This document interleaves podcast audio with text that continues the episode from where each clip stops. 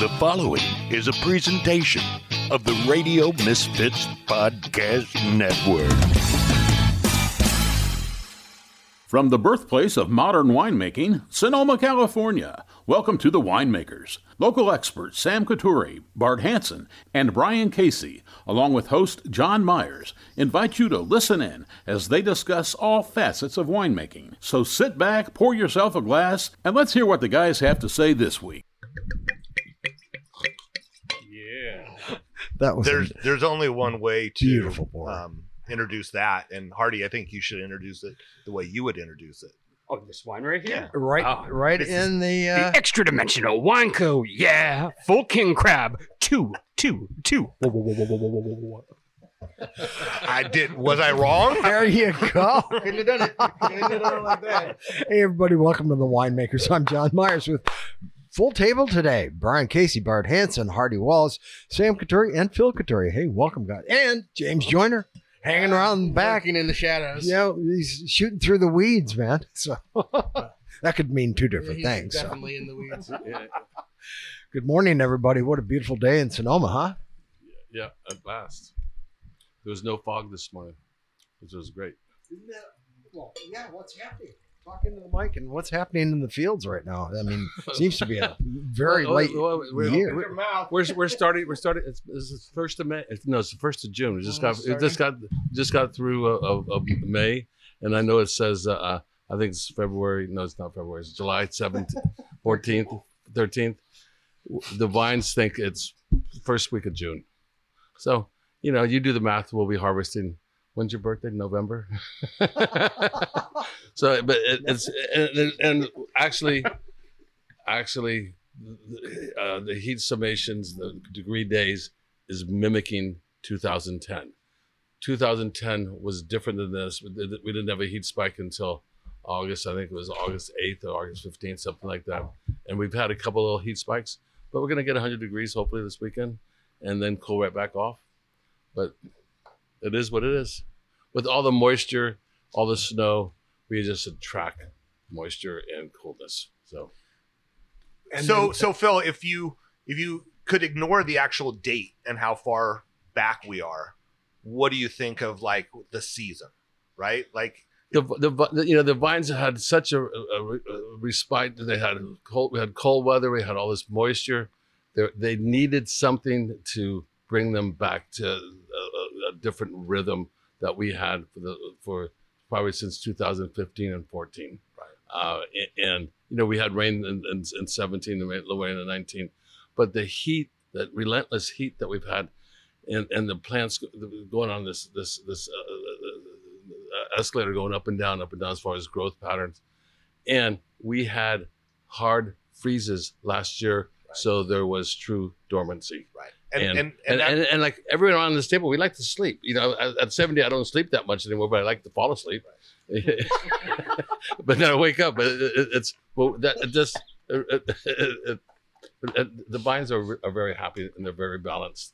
Uh, the set is is mediocre, but the the, the berry size is probably going to be big. There's one one maybe two seeds per per, per berry. Uh, other, some places are just totally aborted because of the hot and cold weathers that we had during during bloom, but it's I can't I I'm loving what's going on and the flowers, the the, the lushness yeah. of, of the year. I mean, it's it's this true dormancy thing is something that's that's not really maybe talked about because we haven't had it, but it's something, right? Oh, it it it, it is something, uh, and and you know what what what happened in in twenty-one when we had that rain. At the end of of of uh, uh, what was it twenty-two the, the the end of October, and we had that eight inch nine inch, uh, inches of rain, and then we had the vines kept growing through November. Then the the following year we had great canopies. Yeah, twenty-two into twenty-three. Right. In twenty-three we had these great canopies because of that that pro, the prolonged carbohydrate buildup, and now we have great canopies because of the dormancy and the moisture we have going on for that. When it comes to the two seed, one seed, um, what does that do? No seeds. That's what he said. No seeds, no sticks, no stems. Um, But from like a winemaking standpoint, and, and maybe Hardy, you can weigh in on this if you have a, a thought, Bart, what does that do for the wine and and for the vintage? What what does it affect growth wise, ripening wise, to have, you know, fewer seeds? Um, having fewer seeds, plants have are, are really tied into the, the environment, and they're self-regulating. And by having this this mediocre set, last year we had a mediocre set.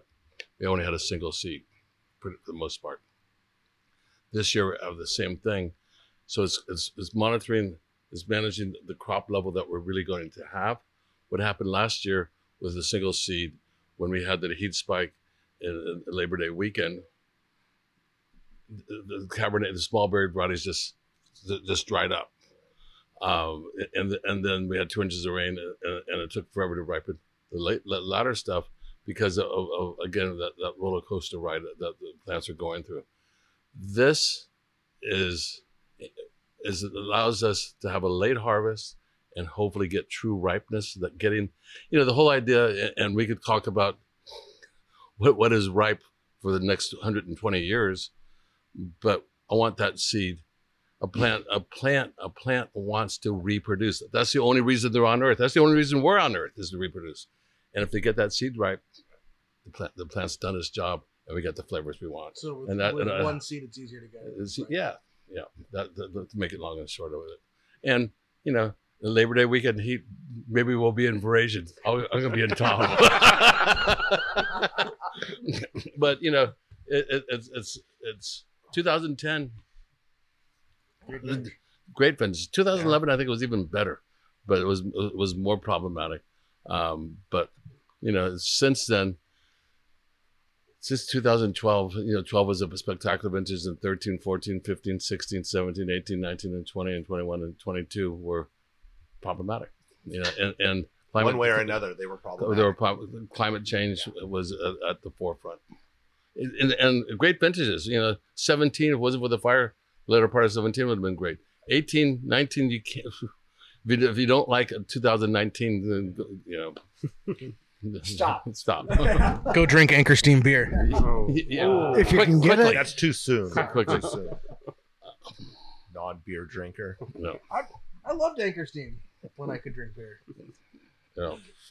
It's sad that they're going out of business. Yeah, it is. Closed down by, are they owned by Japanese? Sapporo? Sapporo. Isn't yeah. that it? Yeah. yeah. But there, there were, Fritz Maytag is the one who started it. Yeah. And he did a spectacular job.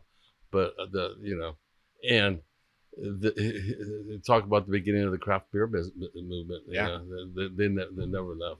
But Those it, huge it, open top fermenters, they were, they're awesome. It, it, it is a shame. I used to live on Potrero, so I could smell every oh, day when they yeah. were brewing. Yeah, I would just waft through yeah, the neighborhood. Yeah. You know? yeah. Awesome. Yeah. yeah. Well, we're here today. Uh, with Hardy, but we want to pay uh, respect to a leader in our business. And Phil, do you want to start that? Yeah, the, the passing of Paul Dolan, I guess it was ten days ago. Um, yeah. And, um, uh, you know, it, it, it is um, a major loss. And historically, that there was the organic movement in viticulture. Uh, there's a germination that occurred here in Sonoma with my, with myself, uh, the, the Benzigers, uh, and there was one going on simultaneously in Mendocino. And Paul Paul Dolan, uh, much more classically trained as as a, as a winemaker and viticulturist from Fresno than myself, uh, who uh, came in from a, a different approach, but he was really instrumental in teaching a lot of folks, organic and biodynamic. Uh, Alan York, yeah. a man who died way too young, a propo- big proponent of, of, of biodynamics, started his started with with with uh, Bonterra or Fetzer yeah. at that at that yeah. at that point. Ciego, yeah, and and yeah, it was, yeah, they were all kind of functioning together still at that point. I mean, different ownerships, but yeah, they were all united without a doubt. And, and I and it's, it's uh, what he did. Corporate-wise, in, in, in, in a large-scale winery with Bonterra and uh, Fetzer and Bonterra, and then yeah. back to Fetzer, however the names go, uh, and and the, the his dedication to organic viticulture. Uh, and, and, you know, it's a great loss, and it's a great celebration of, of, of his, his vision, because how, you know, uh, in the eighties, late seventies, trying to find seeds by doing cover crop, you couldn't find the seed. I mean, when I started doing, doing cover crops, I'd, I'd have to, you know, you'd, you'd search them out. There was, there wasn't the, there wasn't an organic, there was an organic movement for sure. No infrastructure. But, but no infrastructure, no large scale organic movement, you know, and, and uh, uh, it, it's, uh, you know, Mike Benziger got, got a lot of inspiration from him. Yeah. With, with, uh, and and I, believe it or not, uh, I think I met him two or three times. Um, and one time I was up skiing with Jim Fetzer, and, and, and I think Mike was there up in, up in Squaw. And it was, it was a real fun, fun day. Um, but, you know, Mendocino and then Lake County, where, where, where Jim moved, moved to, that's out of my neighborhood. Right. Yeah, I'm a, I'm a very, very, you know, provincial person, but the, he was really, really, uh, it's a, it's a great loss, and it, and it should be celebrated. Yeah.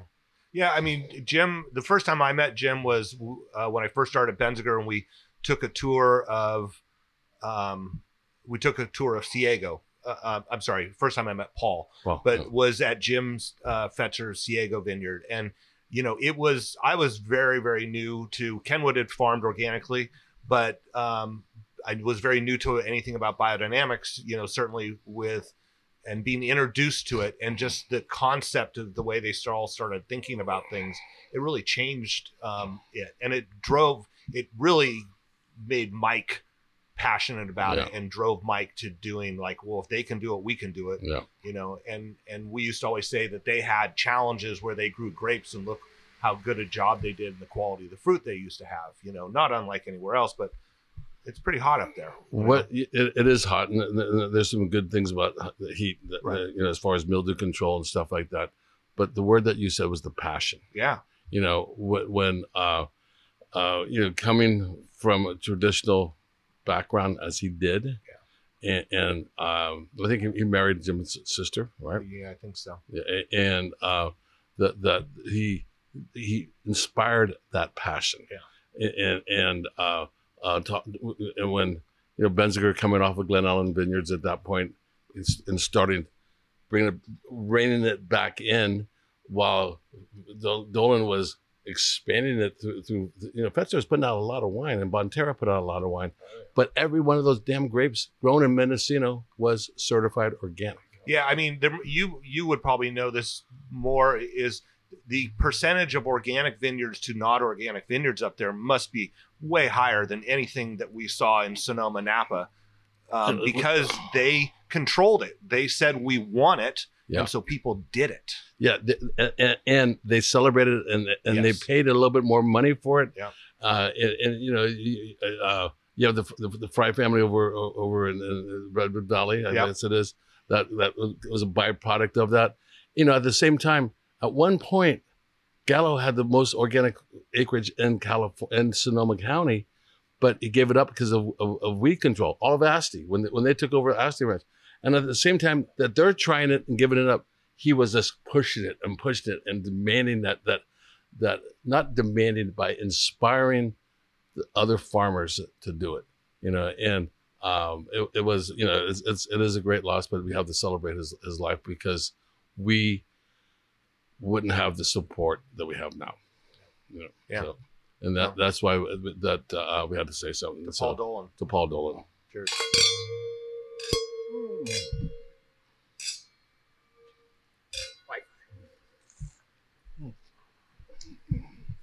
Well, thank you, Phil. Yep. Much appreciated. Well said, Dan. Yeah, very well said. Thank you. Thanks very much. Nice to see you. Somebody has to take care of the vines. Exactly. I'm going to take the next few days off and take care of my head. Nice. Expand my horizons. I'll, I'll be with you on the weekend. There you go. On Saturday. All right, Hardy, get right up into that microphone. All right, here we are. All right. There you are. Oh. Indeed. So, Hardy, welcome back. Thank yeah. you so much. Psyched yeah. to be here. Yeah. Yeah, it's great to have you. Yeah.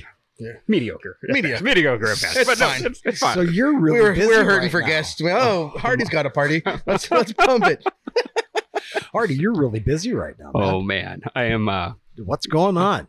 We have, uh, well, the big thing right now is, I mean, apart from the regular getting ready for harvest, bottling, blending, releases, the big thing is prepping for a tasting room to open about three hundred yards that way. So I'm pointing, for those in uh, yes. podcast world, um, I'm pointing to our east here. So just it's basically just across from Broadway. If you're, we're sitting at the tasting house.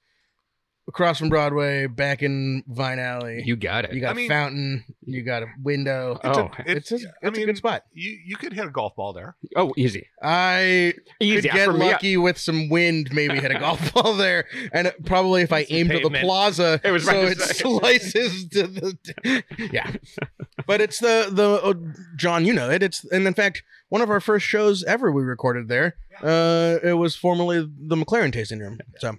Absolutely. Good spot, good vibes. Nice little spot, uh, small small enough that uh, we can manage it, right. big enough that we can get in a lot of trouble. Exactly. Right. Danny Faye used to be over there. Right around the corner. Well, yeah. right. And that's where that's where also a friend of the program, uh, Tom, Darling. Tom Darling is now. Yep. So. And Passaggio started out there. And Passaggio started down there. And it's, uh, you know, lots of... Uh, Lots of our friends. I, I tell you what, with you and Tom Darling at the end there, it's a reason to walk back there. Oh, yeah. Thank you. Definitely is... With all due respect to our friends that are all still there, elevates the Vine Alley game wow. in a way that probably needed to happen. Yeah. Yeah. Well, we hope um, we've got construction going on right now that we're hoping that we're looking at like a September first, um, like official opening. We may have a little soft opening beforehand, but with no upholstery. Um, we're basically we'll have all the construction done in the next couple of weeks, and we're just really waiting on upholstery after that. Some cushions. Yep. So right. otherwise, it'll be standing room only or sitting on a uh, bare bench. Soft opening, hard seats. I like that. Wow. Oh. Hashtag. Hashtag. Hashtag like. First one's free. Right? Exactly. First, first one's free. So yeah, that's the, that's the big news, and then yeah, just getting ready for um, this will be. You know, coming up on vintage three for Extra Dimensional, but kind of just finishing our second full year. And whew, what a wild ride. Yeah. Yeah, we sure made things easier on ourselves. Can we get into this wine? Absolutely. Um, right away. Yeah. Already did. Right. It's a, I mean, a great wine to start a hot day. Without yeah, a doubt. For sure. Yeah. And the wine is the twenty twenty-two Full King Crab two from Brosseau Vineyard in Chalone, V A. So it is um, a medley of many uh, many different varieties that we work with at Brosseau. It's about fifty percent, or excuse me, forty percent Chardonnay, forty percent Chenin, and then that last ten percent is a mix of Roussan, Marsan, and Viognier.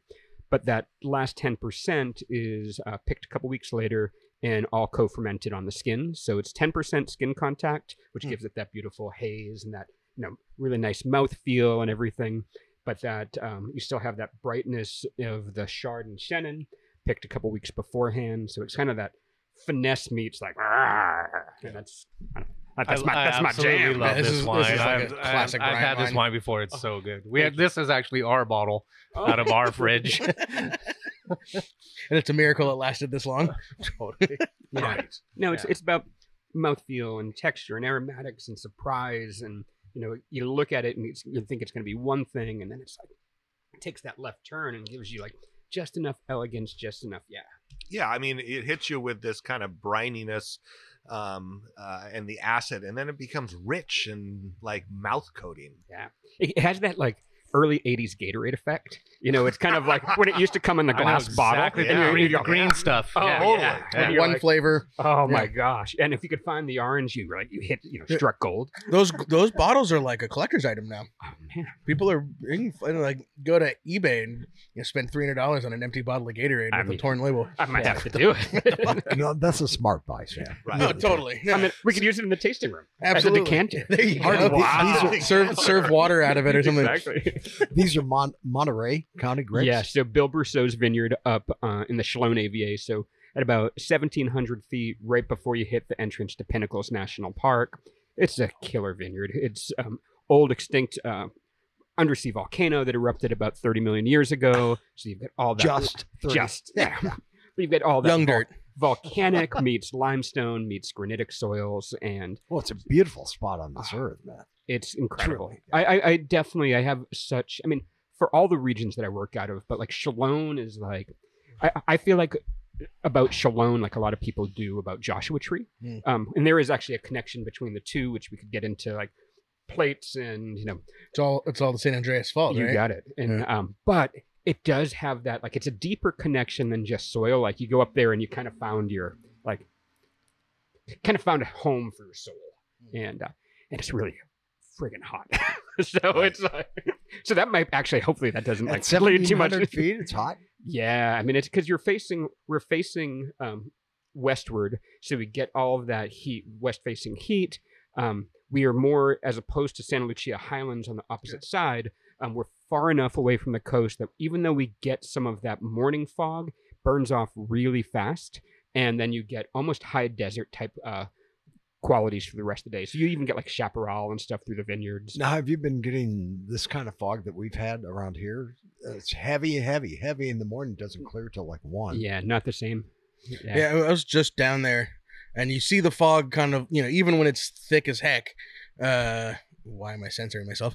Um, you know, super thick going through Monterey and the mouth of the Salinas Valley. You can, you know, you look down the Salinas Valley at eleven o'clock and a few miles in, the sun is out already. Right. So, and this is a few miles in and then also up, you know, up seventeen hundred feet. So even when, you know, those really foggy days, it's probably just kind of gets lapped by the fog as opposed to really being in it, right? Yeah, it, and it burns off really quick. Yeah. Um, it's beautiful to see it because you, you get, as soon as it starts dropping, like in those early mornings that you're there, you start to see like the Santa Lucia Highlands start to pop up. You start to feel like, I don't know, you, you get that Steinbecky type feel mm. where like all of a sudden the Salinas Valley just starts to appear and it's like, oh, like this is, this is agriculture. Yeah. Right. This yeah. is... Uh, But you get you get the wind from that fog, right? I mean, that's yeah. even when you don't get, that's the cool thing. And Moon Mountain District gets this too, where even if you don't actually get the fog, the air that the fog pushes and pulls right. uh, changes everything. Changes everything. Yeah. yeah. But it is um, it is not cool climate. It that is, is one climate, that is one no. thing for sure. It it has a great diurnal, so but it is not. Uh, but that's also the thing I love about it, and where for someone like us that we play in this spot that's a little bit more on that nervy side, is that because we get that heat, we're able to get these almost like baked in flavors early on.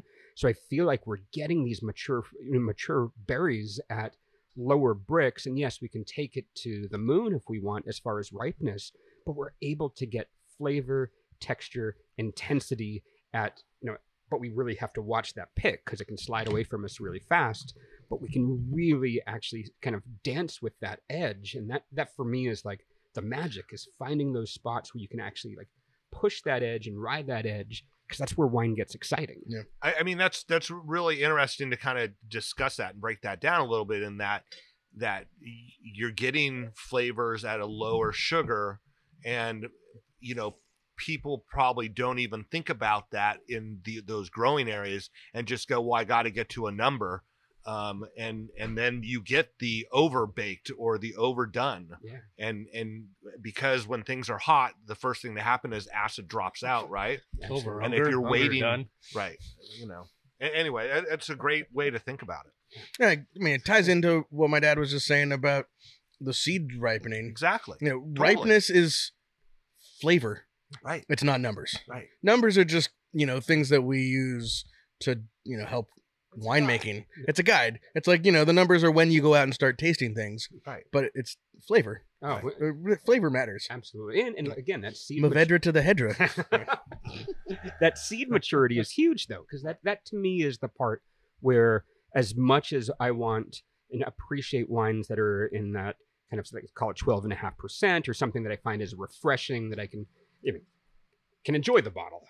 All of it. Um, yeah. But and what, the next morning. Exactly. Yeah. And that next day. But what I want is, in every one of those berries, you need to see that seed. You need to see it, its color. You need to hear its crunch, because that is like, okay, we are now like, we're not like in underripe territory. We have, we have ripe fruit. Right, right. Like this fruit is now mature. It is now ready to go. Um, as far as, as your dad was saying, kind of like it is ready there to like reproduce. It has fulfilled its job as a berry on this right, planet. Yeah. Right. And That's awesome. Hardy, people, there might be listeners that haven't had your wines before. So what the hell are you doing with your life? Well, you mean not, few, actually, a, for Extra Dimensional, a lot of people haven't. It's, we're so small. Maybe Dirty and right. Rowdy they've had, but and then and that's what I was going to say is maybe yeah. people have had Dirty and Rowdy but haven't had Extra Dimensional. And just just kind of a brief like. Um, Like a flyover. What are you, what are you trying to do? Like, because I know I've, I've had some of your wines, and I mean, you yeah. do some unique blends. Um, you do some unique stuff. So, like, what, what is it? What, what is your message? What is your goal? What are you? I mean, what the hell are you doing? First of all, I just one correction. Not some unique things. Yeah. It, they're all unique. Yeah. I mean, th- th- they're. Go ahead. And, and just to. And, And just a real like flat answer, I'm trying to put my heart into it, like yeah. my whole heart and being into it. And we find things with wine. And I did that with Dirty and Rowdy, with, you know, all the work we did with Mervet and lesser known varieties and skin fermentation and eggs and kind of pushing that in these lesser known regions for, you know, a decade plus. But when all of a sudden you hit a point that you're like, what is the absolute best thing I can do? What is the thing that I can do in wine that isn't just necessarily following the roadmap that I've made before, following something that's kind of, even if even if I made this roadmap for myself, like, what is the best thing I can do today? And for us, especially where, you know, our first vintages were twenty-one and twenty-two, as far as what we made for Extra Dimensional, those were tough years as far as uneven ripening, crazy heat, drought, tiny yields, and to find things that were in vineyards that still were like, I could, I could single variety vineyard designate this. It will sell. People will like it, but I'm not going to love it because I know like, oh man, like that has incredible aromatics, but it's kind of tense and stringy, or this is incredible flavors, but in the heat spikes, it's lost a lot of its acidity. And it was really a way for Kate, my wife, and I to like create this roadmap of like, hey, when we have years like twenty-one and twenty-two, that there's incredible qualities to fruit, but maybe not everything is beautiful on its own. It's almost like, you know, I think I may have used this uh, analogy before, where it is like, instead of getting like an entire puzzle put together, and you see that beautiful picture all made, you're getting these little puzzle pieces that fall like Tetris pieces. And like, what are the things that can connect to make this beautiful picture that may not be what you thought it was or what it would be, but it's something beautiful in its own. So for us, we wanted to throw away the conventions of just because, you know, um, you have Syrah, you have to, you know, if you're going to blend with it, you have to use Mervet or Grenache or Cinsault or, you know, anything, or if you're doing Bordeaux varieties or, so we wanted to throw all that away and look at like, as California, what is the absolute best thing we can do that is not held to anyone else's traditions? I mean, because when we think of wine, we're built, a lot of the modern wine industry is built on replication. It's built on saying like, hey, this is an incredible wine here. I want to try to make that and here. Tradition. And yeah, but it, I think it's tradition, but their tradition, especially if we think about farming and uh, agriculture, on climates and soils that are so radically different than what we're dealing with. And it doesn't mean we can't do that just as well, or maybe even better, but I think there's something we can do that is ours. That's something that is like Californian, and we can go back to like some heritage variety type stuff that we do, and you all do great jobs with, whether it's yourselves and folks like Chris and Morgan and so many other folks that, you know, are kind of celebrating some real true California stuff. But I think if we look forward, like what we can do in California is actually put together a beautiful like com- combination and make these beautiful mosaics that like don't just speak to hi- the history of wine, but they speak to your soul. And that for me is when I talk about putting my whole heart, my whole being into something, it's about something that's beyond just like it goes through the soil, it goes through the terroir, and hopefully it creates something that you have a beautiful emotional response to, takes you backwards in time, forwards in time, you know, goes all the way through quantum laterally physics. Time. Exactly. But it should get you, you should put a bottle, that wine in your mouth and be fucking psyched. And that was a really long answer of uh, what we're trying to do.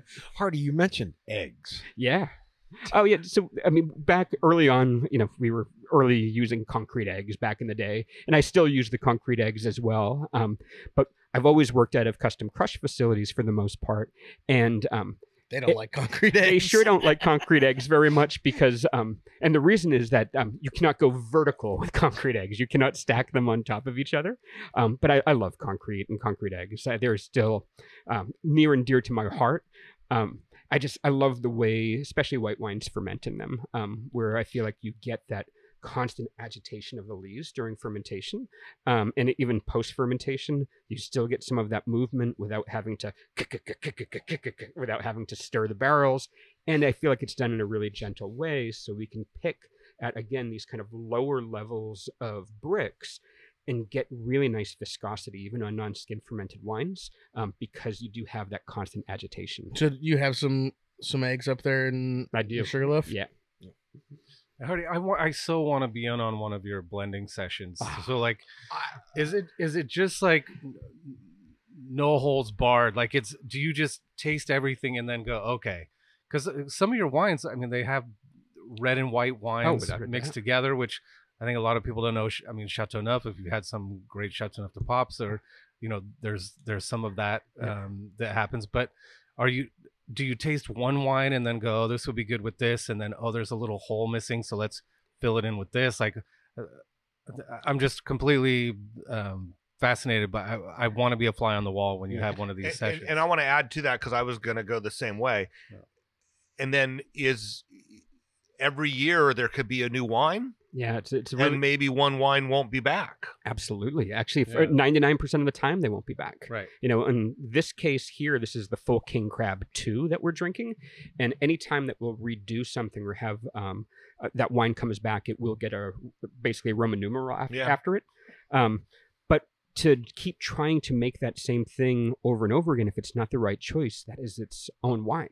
Right. And you know, it, it's a different way in a way of looking at wine, as it's really as kind of a continuous line of kind of heritage from this plot, this blend that gets made year after year after year. If that's not the best thing we can do, and even if it's like, oh, you know, this was close enough that it could fit that world, but if it's not, it it it, it should be its own thing. Yeah. But going back to the question on the blending, the blending part, oh my, I, this is like, it really feels in many ways like you go through the hero's journey.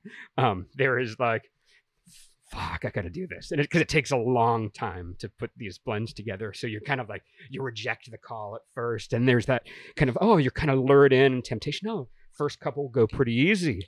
Then all of a sudden you're like temptation of like, fuck, I, I, I'll just pour it all together and see what we got. Um, and you go through this point of like giant peaks of like victory and self-loathing on the other side of like, I can't do this. But what the goal is, is to really go through and taste all of the lots that we have. So whether it's thirty-five, forty lots every year, and I start first tasting all of those separately, and I start making my notes on them. And you start like making like kind of my grading of them, like, man, this is like kind of a superstar. This needs a little bit of this. This one's a little low here. You know, you start looking at things like you're building a stone wall, and like this piece is going to fit here. This piece can connect here.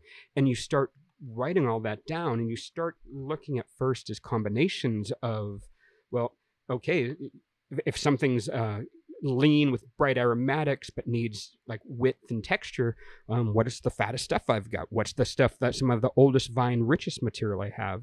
Um do those combinations work? Sometimes they do, and sometimes it's the exact opposite. There's that idea of things where sometimes putting two opposing forces together yeah. doesn't com- actually complement, you know, it kind of gives you the worst of everything. Right. So we have to start looking and sometimes working counterintuitively of saying like, oh, give me something that um, maybe not doesn't have all of what I'm looking for, but might be a little more, um, might be a little more you know, sympathetic with what I'm working with versus really contrasting. So it takes for, we do two blending sessions a year, and each one takes about anywhere from two to three weeks. Um, And actually, this was our fastest that I'd ever, ever done. This last one I did um, in mostly in May, May and June, because um, we now have an assistant, a woman named Jill Davis, who's amazing. And Jill sat with me. Um, bless her, bless her for uh, sitting through all my fucks and shits and like hazard pay. Exactly. But she, you know, she really got to kind of sit through that whole process, and actually also be an incredible help as well, because we could put together things, move quickly, and kind of we'd. write our notes completely separate, and then kind of like, you know, there was no like, oh, if you like that, I like that too. Right, vice, right. But so, and we'd start breaking that down. And the hardest part about it, though, it's really easy to make a good wine. Um, in for me in blending, to make a good wine, no problem. To make a great wine, it's moving that B plus to an A minus at the least to an A to A plus. And that is like when you're just, it's like drops of like, here's an extra like mil of this or a mil of this, because we're doing everything by milliliters. And fuck, it's that's that's right. when you just want to pull your hair out. Um, Laws of diminishing returns. Oh my and... God. Well, so part of what I do, I blend at the winery, but then I'll take the samples home and I'll blend in the Airstream in the driveway. Um, and part of that so I can so I can pass out um, because you start getting a little bit goofy. Yeah. And you're like, and so that was a, that's another question. So is this is this five days a week for a couple hours? Is it w- one day until you can't do it anymore? Yeah. What is your process? No, I, I, I block out usually two weeks at a time. Yeah. And it's going to be basically all day until I can't. Um, and often it's, you know, start at nine, finish at eleven. Um, get lunch, right. um, have something a little on the, the heartier side, right. um, one o'clock till four o'clock. So it's it's a yeah. good, yeah. good full days. And then again, taking that home at night um, if need be. And um, because it's really amazing how and making different sure Kate they approves. Are. Right.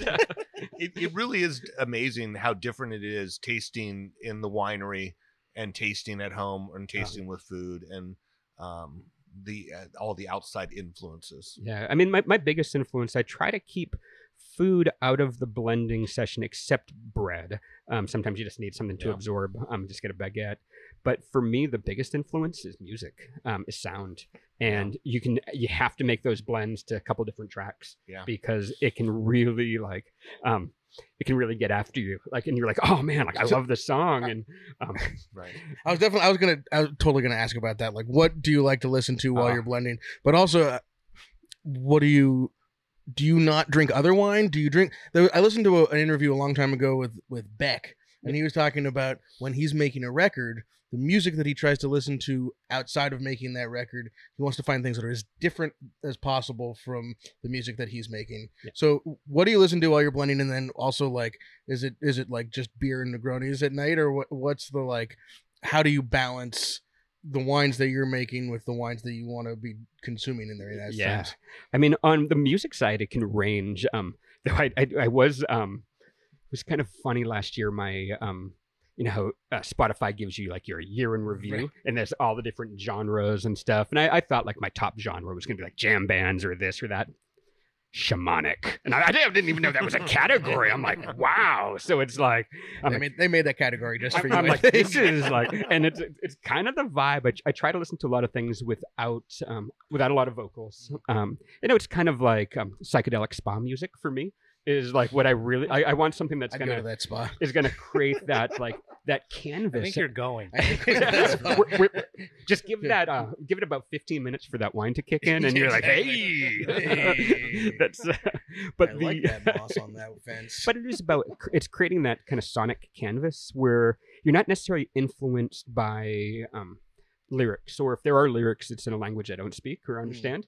Mm. Um, so you're trying not to have that. Um, kind of work its way into the blend.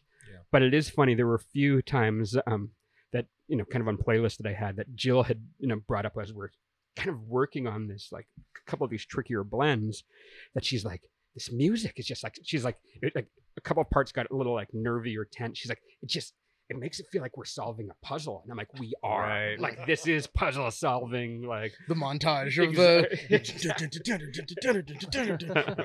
That's when, like, the, the you know, the throat singing, the... starts coming in with the, you know, the, the tribal, you know, bass beats in the back. And you're like, wow. Spotify's A I gets crazy on me sometimes. Yeah, totally. Like, we're pushing the algorithmic limits here. Exactly. So yeah, so that that's the you know the big part as far as sound is really important, and it's also you got to you know at one point completely cut it out and you make your final blends sound completely off. Mm. Um, it's those wines have to stand on their own. But as far as drinking during blending time outside of it, to be really honest, I don't, yeah. um, because you've had enough all day. Yeah. Like you're, I mean. It's those couple weeks are hard on the body Um, there, because you even if you're spinning everything, you're consuming so much alcohol. You're eating. My diet's different because you're kind of you need to like fill up to be able to kind of go the distance or go a little further. And then you're not sleeping quite as well because you got that boozier sleep and stuff. So it's kind of that um, yeah. role of exhaustion. But at the end of it, it's like when we're done, it's like bubbles or a beer. Give me bitter and refreshing. Yeah. And then um, I'll find some cool whites or skin contact wines um, to kind of ease me back in. But yeah, it's really uh, hard to have any outdoor, outside, outside, outside beverages, alcoholic beverages, because you're already so boozed up. Yeah. So what happens if you just get a really killer Chardonnay one year and you're like, you know what? It's it's going to be a killer Chardonnay. It's just going to, okay. You yeah. don't feel the temptation to have to blend something no, because it, people expect you to have uh, have it blended with something No, else. yeah. I mean, I would say we're about eighty-five percent um, blends, you know, maybe ninety percent, um, well, maybe more. Um, but there are we have had a handful of uh, single variety uh, vineyard designate wines under Extra Dimensional. And that was truly when there could be nothing I could do right. but ma- to, you know, to make it better. Um, like the twenty, uh, was it twenty twenty-one Brosseau Vineyard Chenin Blanc? Um, like the, you, like you, you just, you smelled it and you tasted it and you're like, just don't touch. Like that is like, bing, it was there. Yeah. And, um, but something else like the Shendog, um, it was at Shendog one that has one percent skin fermented Semillon. And on the back, instead of writing like Shendog and Chenin Blanc or whatever, I think we put just white wine. And um, I mean, even though it feels falls right into the scale of like what we could label as Chenin Blanc. Um, but yeah, it's do the best thing possible and like put your heart into it. And for me, I want to create an element of both like, I love intrigue and surprise, but with that level of like comfort and ease and kind of polish that's underneath. But you need that like, oh, like you need something coming around the corner to like freak you out a little. Yeah. Well, speaking about things that are coming around the corner and that are freaking me out, um, I know you're on a time crunch. We have there's a dinner at Valley. Oh yeah. Next week. And maybe calling it a dinner is even like underselling it. It's a extra dimensional, extra sensory experience, right? It is going to be um, an event. Um, an event. So, what's the right way to say this? Um, over the past few years, um, as a winemaker, as all of us in the wine business, um, one of the things I think we enjoy most about wine is smell and aromatics. And I kind of went on a deep dive, like purely of like aromatics um, over the last few years, studying, taking courses, a lot around um, kind of rare and essential oils, but how they actually affect memory, your psyche, and basically how does smell play its role in your life. And smell's the most powerful sense we have. Uh, it's the only sense that we have that bypasses the thalamus, and the thalamus kind of acts as like the traffic cop in our brain. Um, so it's the reason why, like right now, if you're wearing underwear, you can't feel it because your brain tells you like, hey, like, that's not important to focus on right now. Why we can talk, but like there might be noise coming from, you know, the plaza that we're kind of tuning out while we can talk to, while we can talk to each other and have the conversation. But the smell, the sense of smell bypasses all that. And even if we're not always consciously registering our aromatics, what we're doing is like those are getting registered unconsciously, and it's why smell takes us back to like incredible memories. It takes, you know, the you know typical one we talk about is it takes you back to like your grandmother's kitchen table, and but it takes us even if we haven't smelled those smells in years or even registered those like oh like this you know the smell of this closet or the smell of this place. As soon as we smell it, we're there, we feel it, and it's not just that we're there in a kind of physical sense, or even like just creating a visual memory, it takes us back to that emotional memory. It takes us back to that more powerful feeling space. So smell has been something that I've worked on for a long time. And I just, I just love it. It's, it's like, it's, it, it's, it is a drug to me.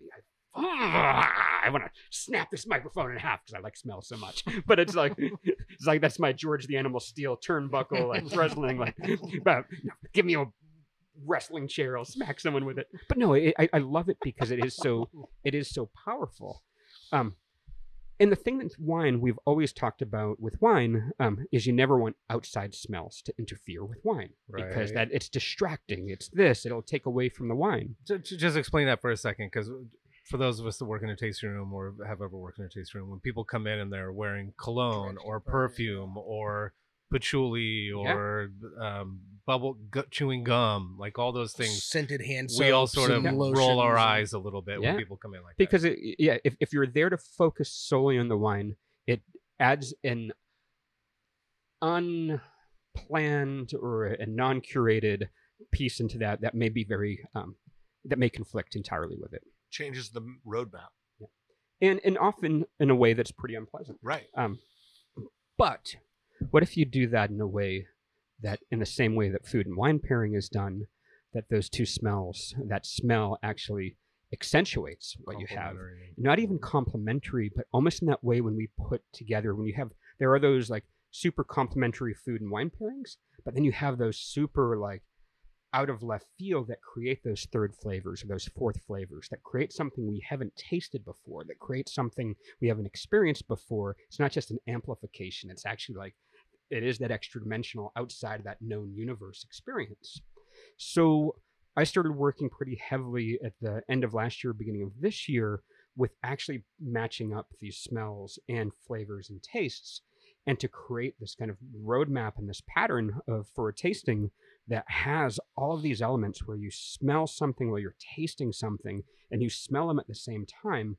And oh, like it is bliss on another level, because it does give you all of those good feelings. It's it's like, it, it, you know, we have that term for often like kind of A S M R, like uh, what is it? Uh, is it A S M R? Audio, audio sensory meridian response, right. um, where you like you get your you know you get that feeling of chills, and you get that like ah, you know you hear like you know might be a, you know every single time it's like you know um, you know inspiration move me brightly, when that starts you get that ah, you get that feeling. And how can you create that magical feeling and that magical experience by putting two things together in an un, um, let's say an untraditional way? So that's really been the roadmap for this kind of wine and sensory, or this wine and aromatic pairing, but it gets even better. You start putting that with music, oh, and when boy. the music starts working with it, and then it's like, it, it's almost like, you know, you've had a, if you've ever heard like speakers so good that even if you're like absolutely fine, you're like, ah, I think the wall's moving. Like, you know, you start to like, wow, I can, I, you can see the sound waves. Right. And it is really like, lack of better terms, it is a truly like, it's taking wine into a psychedelic realm. It's synesthesia. It is like just the chills, and it creates these flavors and senses that are just really beautiful and powerful. Um, I love it. And oh, you can also, um, I don't know if we're going to go there in the Valley dinner. Um, you start adding vibration into it as well. Um, I like, this is this is where I'm going to start. If I don't sound wacky yet, like, wow. Wait, let's, go there. Because let's, let's just open up the, let's just open up the, let me show you my nuts. Um, oh, um. I thought you wore them, I thought you wore them on your face. But whatever. Exactly. No. I like these glasses. Come on. Um, no, but it is, you start putting in like, oh, like I have these um, weighted tuning forks. That um, this is more of like some, and a lot of people use them for massage. And oh, so you've got a scent, you've got the wine on your palate, you've got the tunes grooving, and all of a sudden, bang! You put that weighted tuning fork on, you know, whether your chest or your forehead or on top of your head. It's good. It's like yeah. it is like in pursuit of pleasure. It is like that sensory feast that is just like. It, um, and that's what I think we look for a lot of those things in life, those incredible peak experiences, whether it's a bottle of wine, whether it's art, whether it's a meal, whether it's a concert. And when you start playing with all that together, you're just in unknown, uncharted territory that is so beautiful and so um, wonderful. And so this dinner and this experience, to get back to it, is this all right yeah, about the, that. Hey. So this thing at Valley next Thursday, July twentieth, or um is a sixty minute um wine and aromatics tasting tasting. We'll go through uh, four wines and a whole bunch of scents that are, you know, marked to everyone to have a different experience. And then it is a sit-down kind of family summer feast, and it's all upstairs in the Up Valley space. So in the up private, Valley? in You've the private. Up the, oh, Up Valley! No, I've never been oh. up there. So yeah, we've got. I think there's room for sixteen people. There's still a few tickets left, and um, anyone that is uh, excited about having a really kind of outside the box, um, extra dimensional experience with wine, um, this is, it's got your name on it. And this is like the proto, I mean, you've, I know you've been working on this for a long time, but this yeah. is sort of like the prototype of it all coming together. Right? Absolutely. And so we've done some in the backyard and had folks over, and just the reaction's been nuts. And what I also have to kind of tip my hat to is um, the folks that really got me into it are from New Mexico. Um, um, they have a company called Aroma Gnosis, and uh, it's a husband-wife couple. And um, the wife, Kathy, actually um, is from Europe, but lived for a long time in Beaujolais and was married to a grower in Beaujolais. And from wine got into the kind of the aromatic world and then moved to the States. And so um, her, she and her husband, Florian, came to the winery in January, and we did a lot of like kind of pairings together and just had like, like I, I'm going to put that down as like one of the absolute best days I've ever had in wine.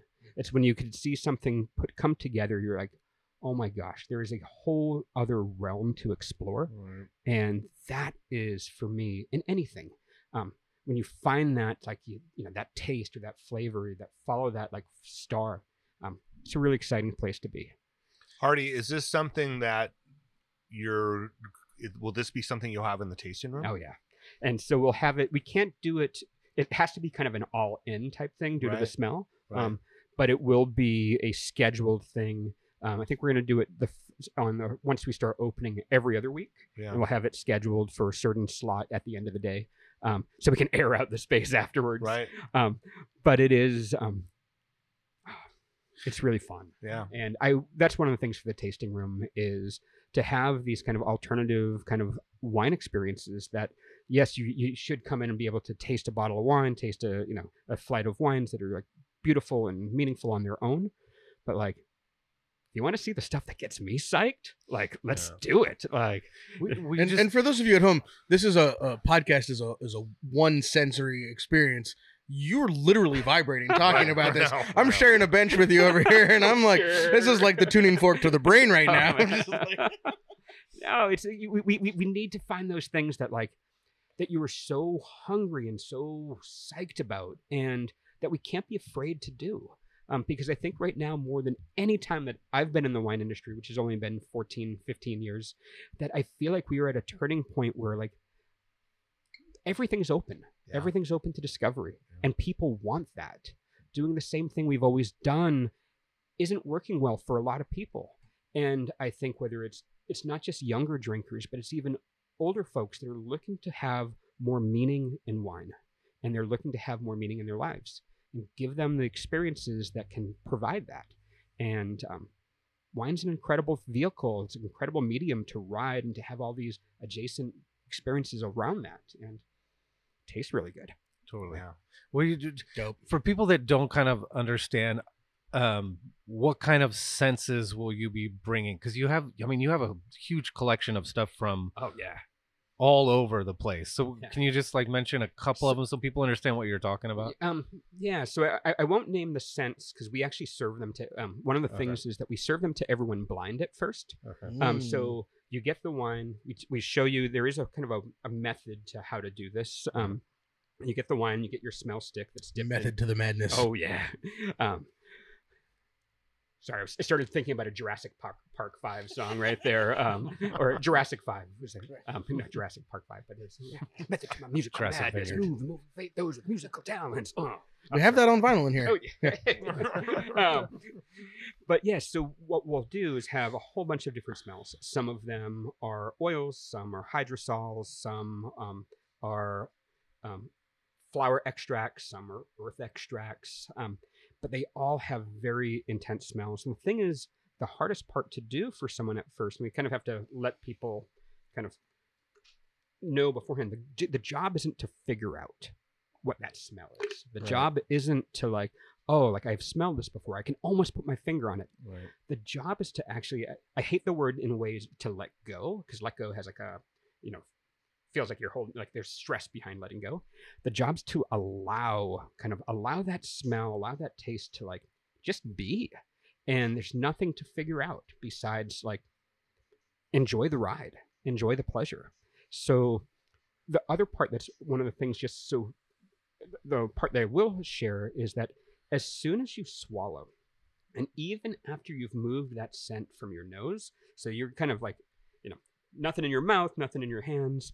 Um, it is amazing how that lingers, how those two things are just like, there's no wine in your mouth, there's no scent in your nose, and it just fills your being. Um, it's pretty fantastic. It, it sounds meditative, because I, I meditative. think, you know, a lot of time when we, especially if you're a wine pro, quotations noted, um, it's sometimes it's hard to enjoy wine because you're thinking about it critically and analytically. Um, so to be able to sort of like, again, like, oh, maybe not be a word for it, but to sort of remove that constraint from it and just let it be, um, yeah, to me it. sounds like, it sounds meditative. Yeah, it's, um, I, I think it's a very different way to experience wine, and a really, um, you, and you can take it as, you can take it all the way down. Like it can be one that's pure bliss that you're like, oh, like I'm enjoying this. Or it can be that deep meditative, like you go into the, uh, you go into the light, and um, that light smells and tastes fantastic. Well, and and let's face it, to it's some light. to go along with to go along with getting people to think about wine differently. The wine industry has spent its entire lifetime telling people what things taste like, telling them how to consume it, telling them what to consume it with, all those things. And, and, and even for that matter, you know, how much can a critic really get into a wine and allow a wine to grow on him when he's got fifty more in front of him? Right. Um, so it's just, it's a total different way to consume wine and think about wine. And we all should be opening our mind a little bit more to it. Yeah. I think, you know, it's, it's, again, it goes back to that point of like, how can we enjoy life more? How can we get more pleasure and more excitement? And again, it can be there, and it can also be that incredibly meaningful piece. Um, we'll just share something real brief that on um, the last time we did this, um, one of the women, um, is a dear friend of ours, um, during one of the scent um, kind of pairings, you know, at the end was just like weeping, and you could tell she was having this incredibly powerful experience. And uh, we kind of talked afterwards, and she was saying this, she's like, it just smells like my father. And mm-hmm. she's like, and her father passed uh, two years ago. And she's like, it smells like my father. And she's like, I, he's like, he's just kind of holding me and having this incredible, like just embrace and this. And she's like, he worked in concrete his entire life, and just like, it smelled like his shirts and just like him giving me a hug. And because the smells were served blind at first, it was the smell of petrichor. And that kind of, you know, rain coming off pavement and concrete. Hmm. And just without knowing, and this beautiful, just like, oh, like. Where do you access a smell, a scent of petrichor? Yeah. So I, I get them from our friends in New Mexico, and it's like, oh, like I actually, um, after we're done, I'll, I'll let you take a whiff. Um, it's so good. Take a whiff. Yeah, it's one of those things where you like hope that first rain, oh. and you go out to the parking lot and like, yeah. oh, I got it. Oh, I got a little it's... bit. Oh, I got some. Oh man, I want some more. Yeah, I, I mean, I, I, you know what? I'll share with you the, the first time that I ever actually had an experience of wine being like, like, associated it with something from my from my life, and it was we were tasting white wines, um, and the the wine was um, Fruit Loops, and it was like such a thing. It was like Fruit Loops, and the people I was tasting with, they were older and they didn't quite understand it because they didn't eat Fruit Loops. But my friend Pat, who was the same age, he totally got it. We brought in the wine, brought in a box of Fruit Loops the next day, and there was, it wasn't exactly the same, but you totally saw how that yeah, happened. And Fruit Loops isn't great because it's totally manufactured aromas and stuff. I, as a child of hippies, never had Fruit Loops in my life. I was like, not right. the cereal aisle we were allowed to go down. Right. But but but it's yeah. just that it and and it still sticks with me. Yeah. No, I mean th- this wine specific in a you know the Full King Crab two. Um, when I finished putting this blend together, was one of the more powerful scent memories that I've ever had. Um. For me, this like smelling this takes me back to like a very specific time, like nineteen seventy-eight, suburb of Boston where I grew up. My dad every Saturday would take my sister and I to um, Dunkin' Donuts, and they had these kind of bar stools that kind of, you know, it was kind of old school Dunkin' Donuts that had like seats at the bar that kind of wrapped around the round kind of spinny seats. But like smelling this brought me back to that time, like that was so important in my life. Those like mornings, Saturday morning with my dad, I could feel the seat. You could feel the rips where those like kind of the pleather had kind of cracked.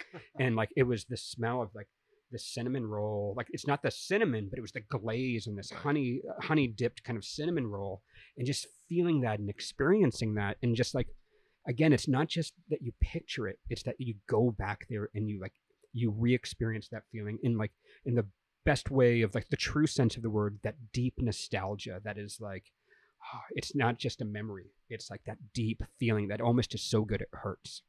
Hardy, about, how did you name this wine? Sorry, Bart.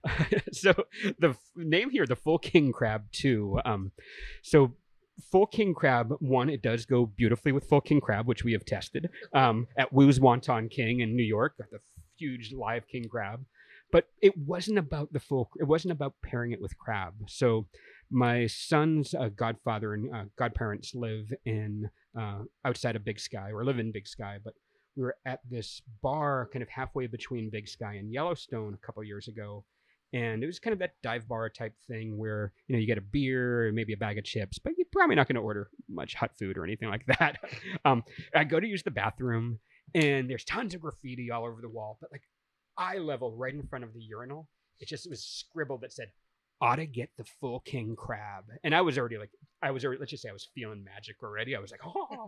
And I look at this and I just start staring at it. I took a picture, texted from, uh, sent the picture to Kate from the bathroom because she was up at the house. And um, I was like, this is the name of one of her new wines. And she's like, "Are you wasted?" I'm like, "Yes." And But I'm like, but it makes total, she's like, "I don't get it." And I'm like, I'm like, this is about getting the full king crab in life. This is not about like getting a, um, you know, just ordering some crab and pairing it. It's about like you order the whole, like you order the whole king crab. Like just don't, like don't half-ass it. Just fucking go for it. And um, yeah, so I think sometimes we'll use that expression of like, man, just get the full king crab. Like just, so that was really where it came from.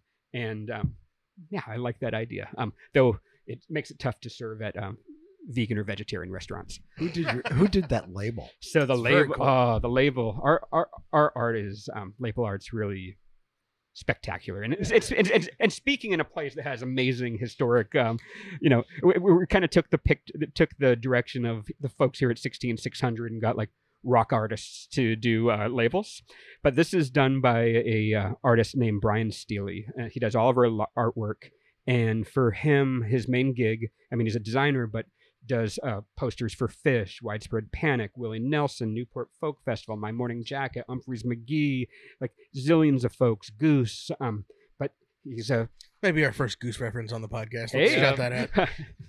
Goose are amazing. I, I, I love them. Yeah. Shout out to Goose. Um, and um, but yeah, so Brian, um, when we were switching from Dirty and Rowdy, we had great labels with Dirty and Rowdy. Kate was like, we really need something like beautiful and like just eye-catching that's very different from what we did before. We're walking through the house and we have a Phish poster that Brian did um, framed on the wall. She's like, that guy should do our, our poster art. And I just laughed and I'm like, sure. And she's like, no, no, I'm going to find him and uh, send him a message. About twenty minutes later, she sends a message back like, he's totally going to make our labels. And I'm like, what? And he's actually painting a mural or um He's uh, designed the mural. We have a local painter that's doing it uh, next week, but we're going to have a huge Steely mural on the wall. And um, he's like the most incredible guy to work with, just like as creative and as into it as you can and as professional and just like on it. This looks possible. Very New York City Art Deco. It does. It has that cool like Deco style meets like deep journey, yeah, like yeah. a deep journey. Uh, the journey like the of the mind blown. Well, I mean, but that's how you're gonna feel after this wine and aromatic experience next Thursday at Valley, seven p.m. No, actually six p.m. Um, but it's gonna, yeah. But no, we've we've had so much fun doing this, yeah. And it is just great again to have that spot. I mean, sometimes total freedom is overwhelming because you have so many choices, but at that same point, it's like, oh, and you can take the best one. Wow. Dig it. I, I actually had a unique opportunity to to do a miniature version of this. Um, like in like the parking lot version, right? The parking lot version yes. one day. And I, and I haven't been able to talk about it. I've been so bummed. Um, but it's amazing when you come from a a tradition, a more traditional background where everything is about food and wine, and then to taste the wines and then get some of the aromas and then taste the wines. And they were com- like, it completely changes everything. I forgot and we it, did that at the back trunk right. with James. And yeah, yeah it was, um, oh. So it, I'm telling you, if you have it's something you should definitely do, um, and it'll blow your mind. Thank you. Yeah. Well, if you can't make it to Valley soon, September. September first, September first. Yep. A couple times a month. It'll be, yep. It'll be the, uh, the hot new thing on the plaza. We're going to get after it. Sweet. Awesome. Stoked. So awesome. stoked. So stoked for Sonoma to, oh my. to, you know, get some, get some California energy wine, get that Hardy Wallace vibe pumping oh. through town. Uh, not that, you know, not that there's not great things happening in Sonoma, but, um, change it this up a little, a little bit. Yeah, this just yeah. raises it up a little bit. Totally. Well, we are, raises the vibrations right well, to extra dimensional levels. Well, we just are honored to be near you all and have the support, and just, um, it feels so good. So Hardy, uh, you're a big Trey and the boys fan, huh? Absolutely. Phish fan. Yeah. They've been around quite a while. Quite a while. You know, and I remember the old stuff, but it's got... God, it's been like twenty years since I used to download it off of LimeWire. Oh my gosh, yeah. So that, wow. That'll date me, right? Yeah. They gave you a couple of viruses there. Like, killed a couple hard drives. Exactly. With uh, that explains where some of those shows went that we lost. Exactly. Oh, no, yeah, absolutely. I mean, I, I'm not seeing anything on Summer Tour yet, but I've listened to all of night one already. Haven't listened to last night's show yet. And I just... I love, um, yeah, Phish is just, again, it's one of those parts of like my, you know, my first Phish show was ninety-one. So it was in high school and just stuck with me. And, you know, I'm obviously also like Follow the Dead at that time. And, but Phish definitely, it sounded like to me, um, it sounded like now.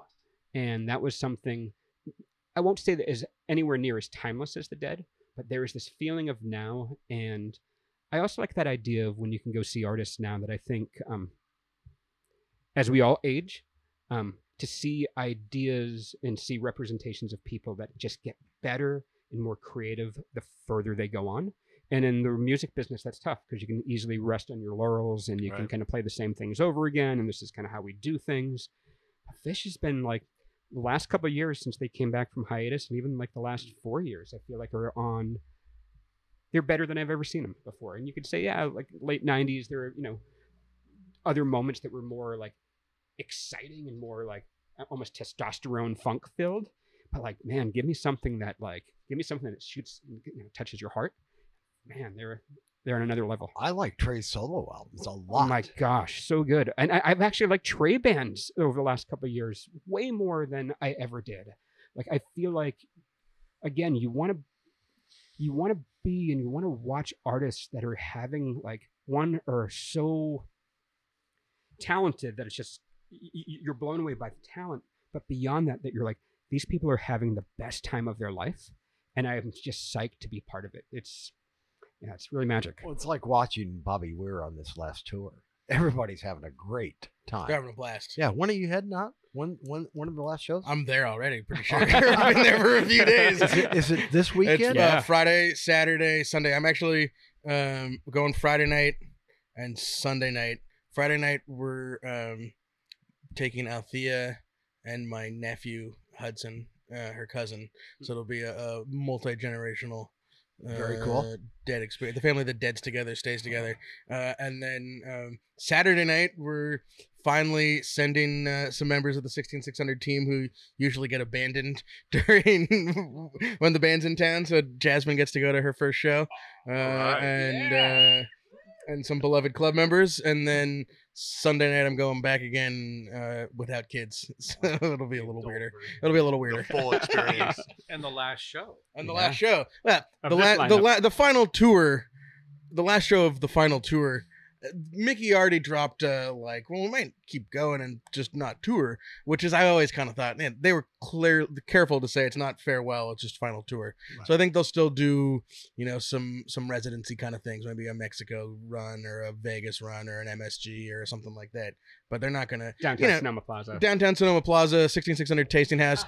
John, I don't, I'll I bring think, this. I'll bring the scent. Yeah, only for wine if club members. If you've ever been in the parking lot backstage of uh, which I, I've had the opportunity.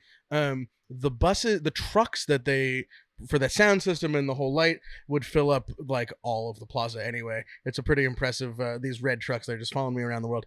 Um, uh, so I, I don't think we can get them here, but, uh, you know, maybe so. In fact, next month, not Bobby, but uh, somebody who, this kid who's like Bobby took under his wings as a teenager, uh, is going to play our Vinyl Sunday, August sixth, Maddie Mishna, uh, and where, with Where's West. Um, and he's been, you know, he's been on stage with Wolf Brothers and, and Bobby all over the country. And uh, he's going to come here and hang out while we celebrate uh, our, our version of, uh, of rock art on a label, Stanley Mass, who um, who's recovering, had a stroke.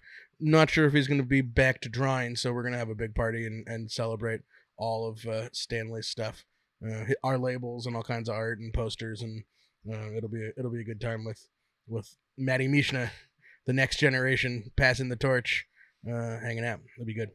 Cool. And then people that don't live around here that don't know Hardy, where can they get a hold of your wine? Yeah, so you can go to um, the winery name again is Extra Dimensional Wine Co. Yeah. But to make it easy, to make it easy for folks on the uh, U R L, you just have to type in Wine Co. Yeah, um, okay. You could type in it Extra Dimensional Wine Co. Yeah, and it'll take you there. But we kind of make it easy for you on the spelling part. So go to Wine Co. Yeah, um, we've got a release coming up in the beginning of August, so that is a great time to sign up for the mailing list to get alerts for like when the next things go. Most of the wines are only made in one hundred case quantities, so they go and. Um, Yeah, we were just, we were always psyched to get them into new hands and to uh, turn people on. Yeah, yeah, totally. All right. You guys, uh, any other things you want to shout out? I well, mean, I mean. We got all kinds of things happening. Yeah, Grenache Day. First of all, for, for Bart, uh, yes, I go. just got a note from Roger Randall. I posted all of, all these photos on, on online this morning. So he says, you need a pair of Hardy's glasses. Yes.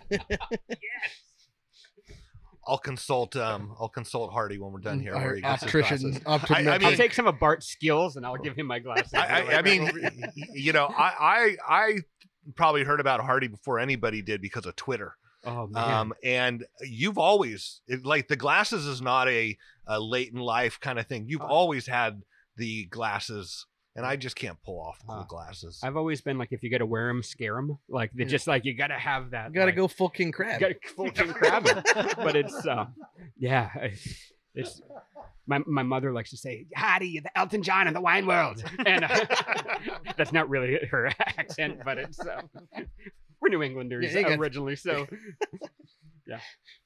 All right. Anyone, anyone that wants to get tickets, yeah, big news, I guess. The So, Hospice de Rhone is now going to be Walla, in Walla Walla. Walla. Um, so we will not be going to Paso Robles in April. We'll be going to Walla Walla. Book the house. Um, but if you want to just come here and taste a bunch of Grenache, oh, that's uh, right. Before that, we are celebrating International Grenache Day. It's going. We decided to turn it into a three-day event. So party on Friday, dinner on Saturday, concert on Sunday. I mean. That's how it is. That's how we do it. Right. And um tickets available now for the Catherine Russell and Tony Saunders concert right. that we're hosting out at Denmark Barn. So Eventbrite and on the website. So easiest thing, go to sixteen six hundred uh, website. Go to click on buy our wines. Buy our wines. On the first, the first item. But buy wine, but then also get, also buy wine. Also, right. But also buy, buy tickets, tickets first to the event. Yeah. And it's it's gonna be the best concert that Sonoma's seen, not just this year, but that Sonoma's seen in I, I don't know how Catherine long. Russell, I mean. Yeah. Um, Grammy winners on, on a barn and uh, a vineyard in Santa Lucia. How, how did you score this, Sam? I, I have known Catherine Russell my entire life, from pre going to Berkeley or Juilliard. I think she went to Juilliard. Like when she was, you know, she was like the babysitter. She changed changed my diapers and my brother's diapers, and yeah. There was actually a great, uh, you know, Catherine. Um, this is like Sonoma in the eighties, late eighties.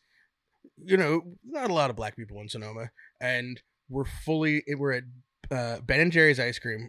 Catherine was babysitting us, and they ran out of baseball nut, and that was my brother's favorite flavor. And he was having like this full-on tantrum meltdown, yelling, screaming, crying, kicking. And there's like this is like the only black lady in Sonoma is like trying to like deal with the situation, and everybody's staring at us. Uh, so she's you know she's she's been through a lot. Uh, but now you know she's toured with Steely Dan, David Bowie, uh, just like an amazing, amazing career, and now does her, you know, her solo um, music, you know, with the quintet is basically like the encyclopedia of jazz. Um, you know, her father, Louis Russell, was one of Louis Armstrong's, you know, musical composers and band directors.